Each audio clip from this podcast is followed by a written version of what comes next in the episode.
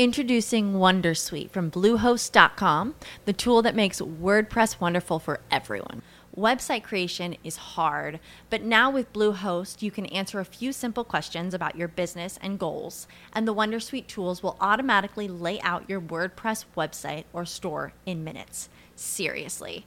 From there, you can customize your design, pick your brand colors, and add blocks. No custom theme or coding required.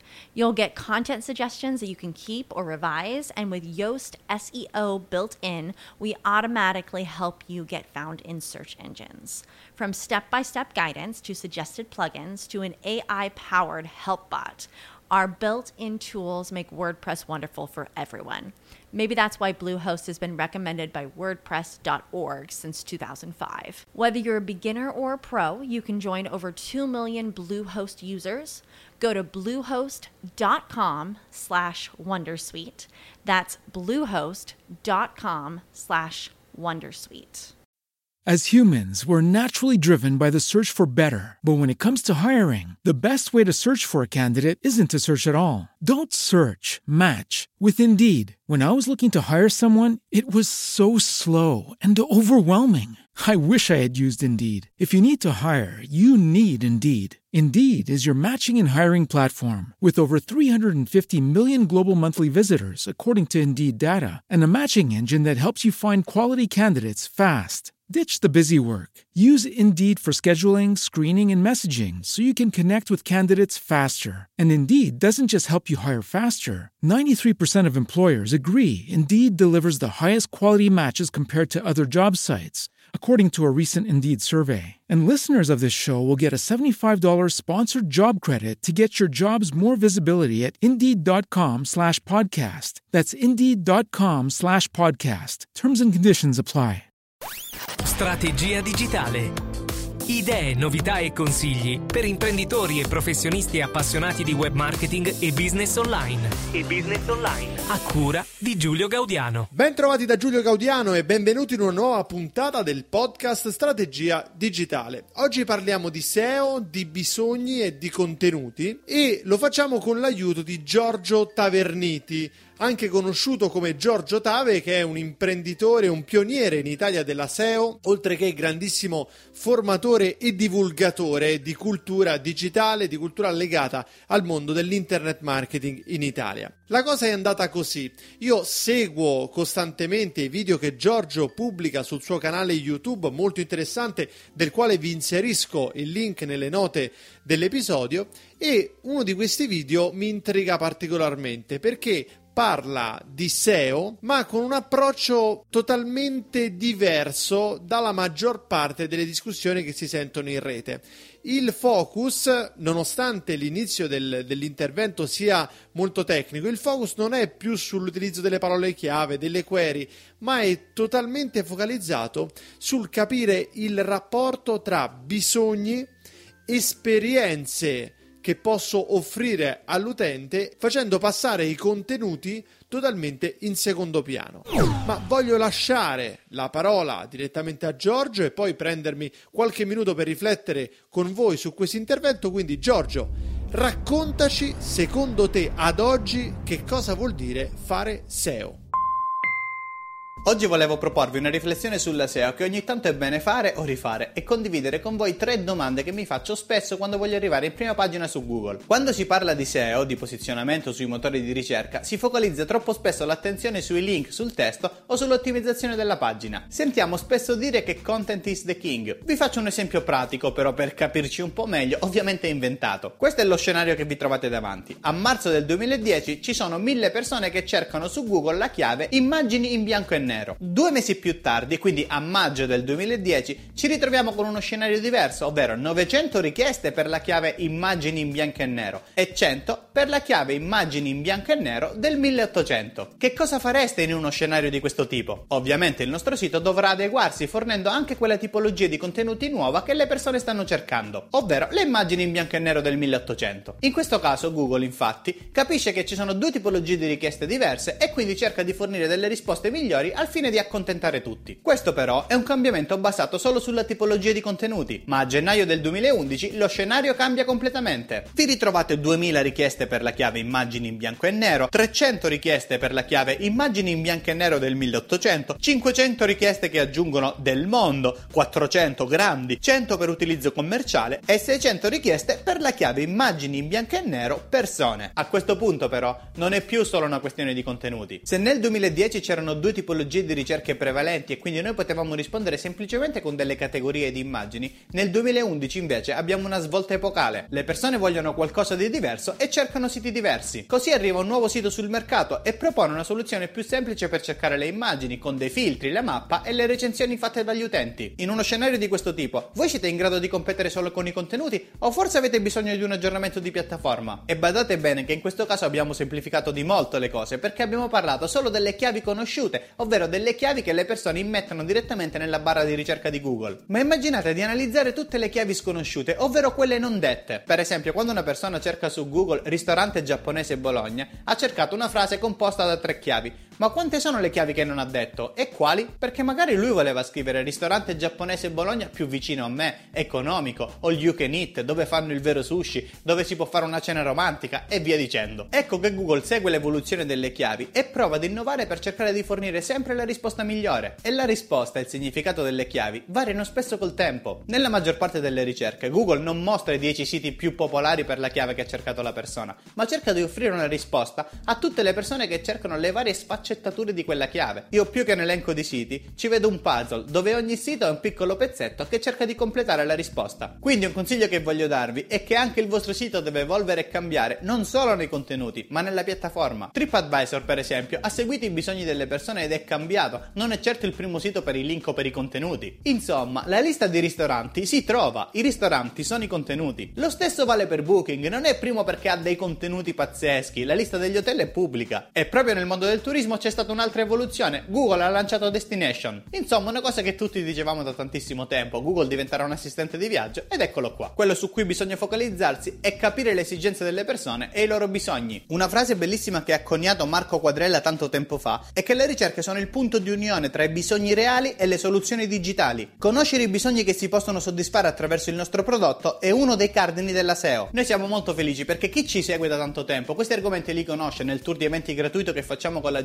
GTD da ormai tanti anni. Sono argomenti molto approfonditi e dibattuti in tutte le varie tappe. Quindi a questo punto volevo condividere con voi tre macro domande che mi faccio spesso quando voglio arrivare in prima pagina su Google. La prima macro categoria è: ma cosa vuole veramente una persona che ha cercato quella chiave? Quali sono i suoi bisogni reali? E quali sono le chiavi che non ha inserito e che avrebbe potuto inserire? Non sarebbe male chiederlo direttamente alle persone, anche con dei questionari offline. Seconda domanda: quali contenuti dovrei approfondire o aggiungere? Per esempio, è molto importante restare aggiornati sui cambiamenti che può fare nel tempo il significato di una parola chiave quando le persone la cercano su Google. Cosa vogliono davvero? Oggi è la stessa cosa di ieri. E infine, ultima domanda: in che modo posso aggiornare la mia piattaforma per migliorare l'esperienza d'uso? Questo per me è uno dei punti più importanti. Innova o muori. Prima o poi, infatti, arriverà qualcuno che proporrà le stesse cose, però in modo migliore. Queste sono le tre domande vitali che dovreste farvi, altrimenti potete continuare a fare i link, ottimizza di qua, ottimizza di là, arrivare anche in prima pagina. Però se poi le persone non usano il vostro sito, scendete.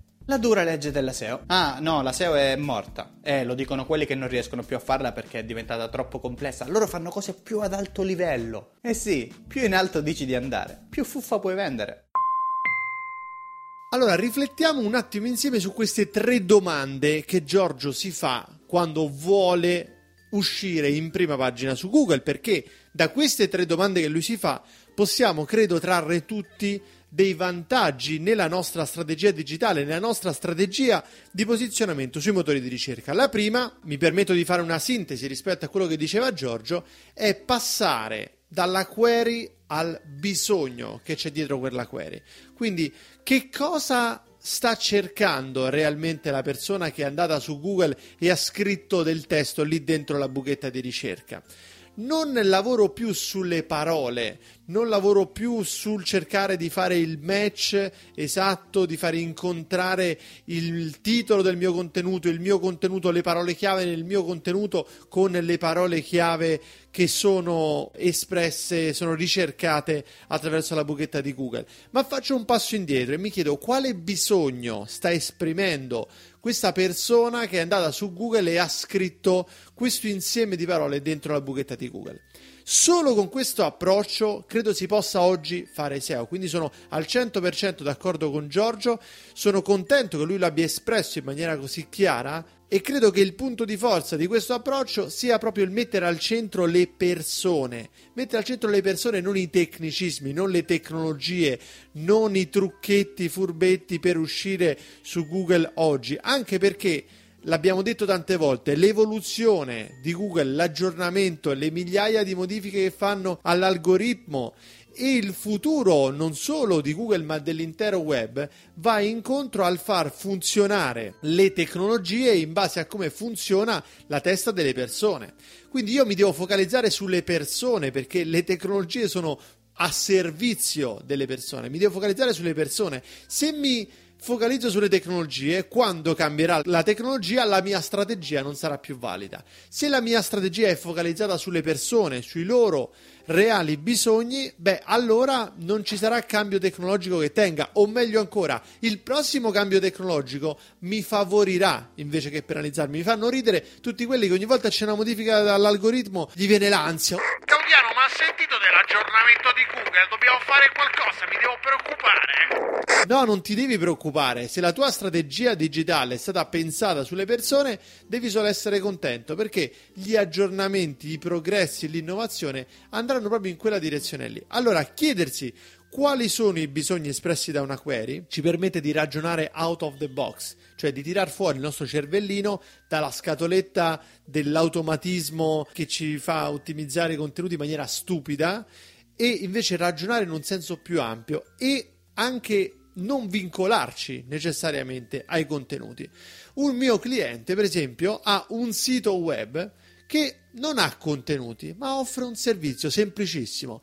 Ti permette di trovare il codice fiscale o ti permette dal codice fiscale di risalire ai dati. Questa semplice operazione, eh, lui ha un intero network di siti basati su quest'idea, cioè sull'idea che il sito offre un servizio invece che offrire dei contenuti Bene, questa semplice operazione è utilissima e quindi su questo sito ha migliaia, milioni di utenti e visualizzazioni di utenti che vanno lì per trovare la soluzione, la risposta al loro bisogno. Allora, come faccio a capire quali sono i bisogni? Perché poi non sempre è facile, a partire da una query, intercettare un bisogno, capire quale bisogno si trasforma in quella query. Giorgio suggeriva dei questionari offline, questo è senz'altro un metodo intelligente, cioè il mondo online è un riflesso del mondo offline, quindi se nel mondo offline le persone che cercano una gabbietta per criceti cercano quelle determinate parole oppure sulle pagine gialle vanno a cercare una determinata categoria oppure chiedendo alle persone che cosa vanno a cercare su Google vediamo che le risposte ci portano verso una query di un certo tipo, beh, allora probabilmente questo bisogno sarà quello che viene espresso dalle persone che online vanno a utilizzare quella query. Ma ci sono anche degli altri modi. C'è sicuramente l'esperienza personale, che però è una lama a doppio taglio. Cioè, tu, secondo te, ragionando, facendo funzionare il cervello che hai nella testa, che cosa diresti che stanno cercando le persone che scrivono questa cosa? Dicevo che è un'arma a doppio taglio perché a volte, anzi la maggior parte delle volte, noi non siamo le persone con le quali vogliamo parlare. Ragioniamo in maniera diversa, abbiamo punti di riferimento culturali diversi, quindi un primo step è l'esperienza. Un secondo step è la raccolta di dati strutturata, come quello che suggeriva Giorgio dei questionari. Una terza possibilità che io amo particolarmente è l'osservazione, lo studio del linguaggio naturale.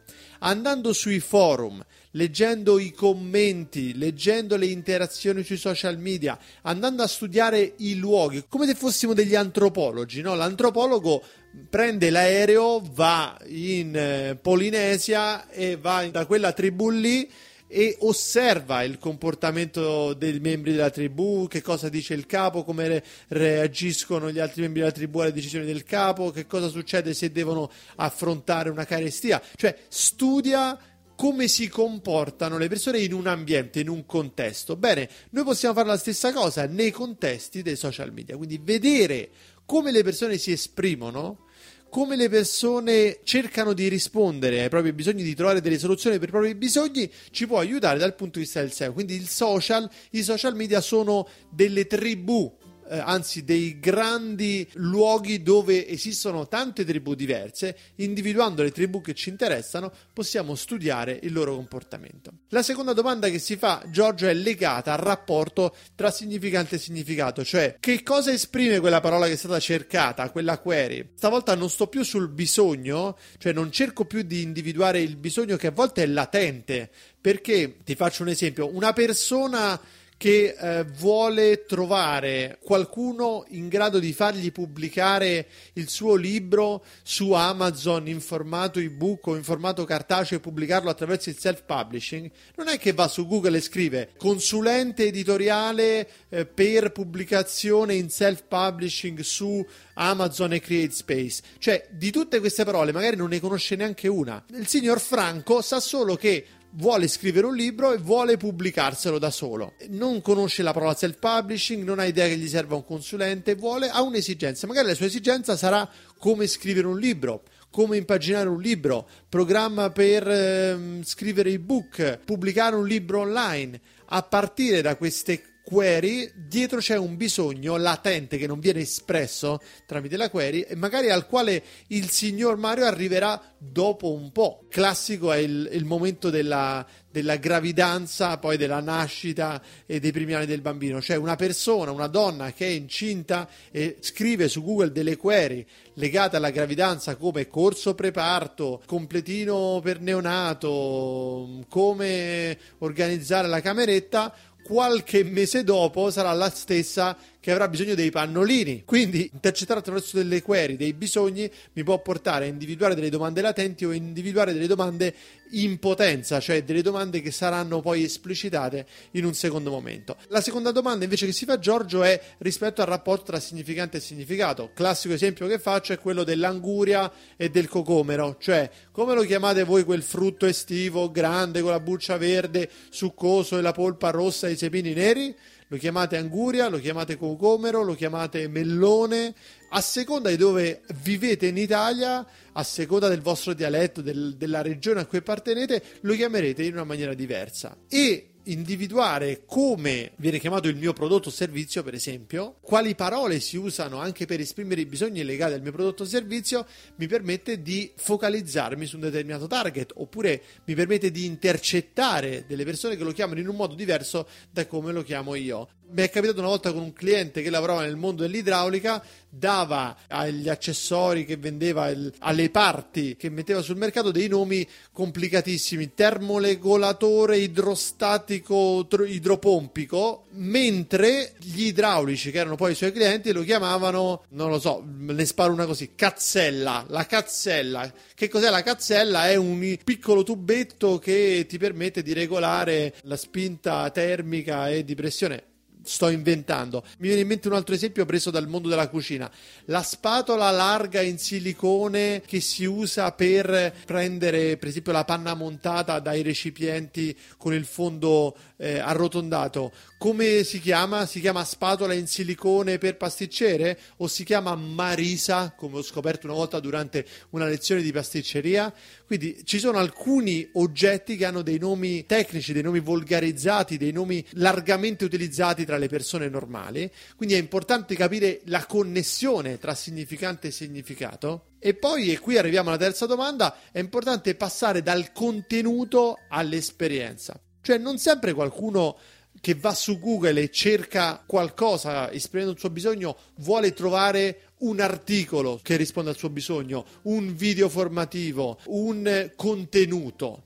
A volte vuole trovare un servizio, cioè vuole trovare qualcosa che risolve il suo problema non passando attraverso il contenuto. Giorgio ha fatto l'esperienza di TripAdvisor, di Booking, Bene, se ci fermiamo un attimo a pensare, alcuni strumenti che utilizziamo, io utilizzo spesso un convertitore di valuta, cioè ci vado più volte a settimana per vedere il rapporto euro-dollaro australiano e trasferire i soldi dall'Italia all'Australia e dall'Australia all'Italia a seconda delle necessità. Bene, questo sito fa semplicemente un'operazione molto semplice. Gli dico quanti dollari voglio trasferire e mi dice quanti euro avrò, oppure il contrario. Questa operazione, questo è un servizio, è una funzionalità. Quindi concentrarsi sul capire se le persone che stanno cercando determinate query hanno bisogno di un contenuto o di un servizio, ci può permettere di ragionare sulla nostra piattaforma e magari integrare contenuti e servizi e comunque focalizzarci sul dare l'esperienza di soddisfazione alle persone che arrivano sul nostro sito. Cioè dobbiamo ottenere che il signor Rossi, che ha scritto quella cosa nella buchetta di ricerca ed è arrivato sul nostro sito, risolva velocemente ed efficacemente la sua necessità. Poi, se la risolve attraverso una lunga lettura, una breve lettura, la visione di un video, l'iscrizione a un gruppo su Facebook eh, sul quale rimandiamo dal nostro sito, l'acquisto di un nostro servizio di consulenza o l'utilizzo di un software online che gli permette di eh, fare quello che gli serviva di fare, questo è un altro discorso ed è una nostra responsabilità capirlo. Cioè non gli possiamo dire guarda io ho questo, vedi te. No, dobbiamo capire e organizzare dei percorsi per queste persone che arrivano dal motore di ricerca, offrendo loro dei percorsi che li indirizzino verso quello che gli serve, realmente permettendogli di trovare velocemente anche rispetto alle loro attitudini personali quello che stanno cercando. Quindi farci carico della risoluzione della risposta al bisogno della persona che va su Google e cerca qualcosa alla quale noi possiamo rispondere, bene, questa è sicuramente una nostra responsabilità. Capire questo, lavorare sui bisogni, sulle persone, ragionare su come aiutare le persone che vanno nel mondo digitale a cercare di risolvere le loro necessità e ottimizzare continuamente la nostra piattaforma, il nostro sito web, in modo da rispondere in maniera sempre più efficace e veloce a queste richieste, a questi bisogni, è sicuramente il futuro ed è una strategia efficace per non trovarci impreparati di fronte ai continui cambiamenti tecnologici. Benissimo ragazzi, io ringrazio tantissimo Giorgio che è stato disponibilissimo. Appena ho visto il suo video gli ho mandato un messaggio su Telegram, gli ho detto Giorgio posso utilizzare il tuo audio all'interno di un podcast per commentarlo perché lo trovo molto interessante. Giorgio sempre aperto alla libera condivisione mi ha detto naturalmente sì lo puoi utilizzare, quindi ringrazio Giorgio per essere stato virtualmente ospite del nostro podcast e ringrazio anche Halb Bird. Chi è Hal Bird? Beh, naturalmente è il nome, il nickname di uno di voi, di uno degli ascoltatori di strategia digitale. La sua recensione è intitolata Da non perdere, seguita da 5 stellette e definisce così il nostro podcast. Stimolante, professionale, mai banale da seguire. Non avrei saputo dirlo meglio. Forse è entrato nel Guinness dei primati per la recensione più breve che abbiamo ricevuto. Quindi complimenti ad Albert per la sintesi. Se vuoi, Albert, scrivici a strategia digitale chiocciolaiumediaweb.com per dirci il tuo nome e cognome, beccarti un secondo grazie e naturalmente questo è l'indirizzo al quale potete scrivere tutti indirizzando domande, richieste, idee, suggerimenti, come potete inviare le vostre domande su tutto quello di cui parliamo, quindi sul mondo digitale dell'editoria online, del business, al mio indirizzo personale su Telegram, telegram.me slash Giulio Gaudiano. Voglio sdoganare qualcosa della quale ho già parlato sul canale Telegram di strategia digitale, qualcosa legato alle recensioni, perché ragazzi, avete visto come alle 100 recensioni in maniera puntuale il nostro podcast è diventato giornaliero. Bene, allora qual è il prossimo step? Che cosa possiamo organizzare per il prossimo traguardo? Direi che il prossimo traguardo sono le 500 recensioni. È un obiettivo ambizioso, ma vedendo la velocità alla quale stanno crescendo le recensioni e anche grazie al fatto fatto che uno dei nostri ascoltatori ha creato un tutorial per spiegare come lasciare le recensioni che vi linko nelle note dell'episodio o che trovate a umediaweb.com slash recensioni, bene, penso che questo obiettivo non è troppo ambizioso per noi. Ce la possiamo fare? Che cosa succederà al raggiungimento delle 500 recensioni? Ragazzi, io vi voglio conoscere ad uno ad uno, per cui mi impegno a venire in Italia e a fare un tour nelle maggiori città italiane. Poi manderò un bel questionario per capire dove siete localizzati. Quindi voglio andare in, nelle città dove possiamo incontrarci, dove abitate o quelle più vicine al luogo dove abitate e offrirvi un caffè, una birra per fare una chiacchiera insieme, conoscerci personalmente, stringerci la mano, scambiarci il biglietto da visita, insomma, fare un po' di networking, come dicono gli anglosassoni, oppure all'italiana, guardarci in faccia, conoscerci e fare amicizia dal vivo. Se lavoreremo insieme per raggiungere questo obiettivo, saranno presto raggiunte le 500 recensioni e dovrò subito prenotare un bel biglietto per l'Italia. Abbiamo quasi finito, ma prima di lasciarvi il souvenir digitale. Il souvenir digitale. Il souvenir digitale di oggi è Primer, un'applicazione formativa, per questo l'ho scelta perché Giorgio Taverniti, che è stato il nostro ospite oggi, è un grandissimo formatore che crede tantissimo nella formazione, ha creato una società che si occupa di formazione con eventi in tutta Italia. Vi metto naturalmente il link anche questo nelle note dell'episodio, andatevi un pochino a vedere se non conoscete ancora tutte le iniziative che organizza la GT Idea, la società creata da Giorgio Tave. Ho scelto questa applicazione creata da Google per insegnare a fare marketing online, lavorare per l'advertising e ottimizzazione per i motori di ricerca. Sono una serie di lezioni molto carine, impaginate molto, in maniera molto piacevole, fruibili molto bene da smartphone. Vi leggo qualche titolo: Trasformare l'email marketing nella tua arma segreta. Durata 5 minuti, creata dal Primer Team.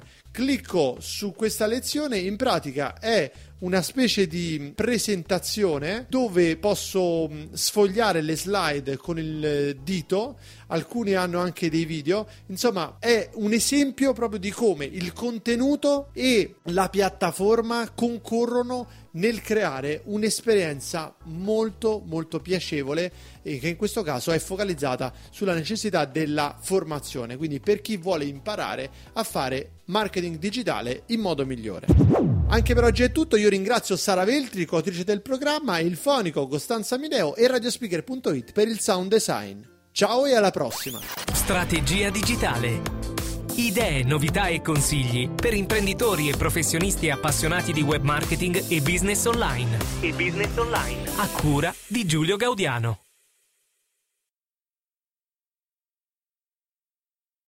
As humans, we're naturally driven by the search for better. But when it comes to hiring, the best way to search for a candidate isn't to search at all. Don't search, match with Indeed. When I was looking to hire someone, it was so slow and overwhelming. I wish I had used Indeed. If you need to hire, you need Indeed. Indeed is your matching and hiring platform with over 350 million global monthly visitors, according to Indeed data, and a matching engine that helps you find quality candidates fast. Ditch the busy work. Use Indeed for scheduling, screening, and messaging so you can connect with candidates faster. And Indeed doesn't just help you hire faster. 93% of employers agree Indeed delivers the highest quality matches compared to other job sites, according to a recent Indeed survey. And listeners of this show will get a $75 sponsored job credit to get your jobs more visibility at Indeed.com slash podcast. That's Indeed.com slash podcast. Terms and conditions apply. With Lucky Land slots, you can get lucky just about anywhere. Dearly beloved, we are gathered here today to. Has anyone seen the bride and groom? Sorry, sorry, we're here. We were getting lucky in the limo and we lost track of time. No, Lucky Land Casino, with cash prizes that add up quicker than a guest registry. In that case, I pronounce you lucky. Play for free at LuckyLandSlots.com. Daily bonuses are waiting. No purchase necessary. Void where prohibited by law. 18 plus. Terms and conditions apply. See website for details.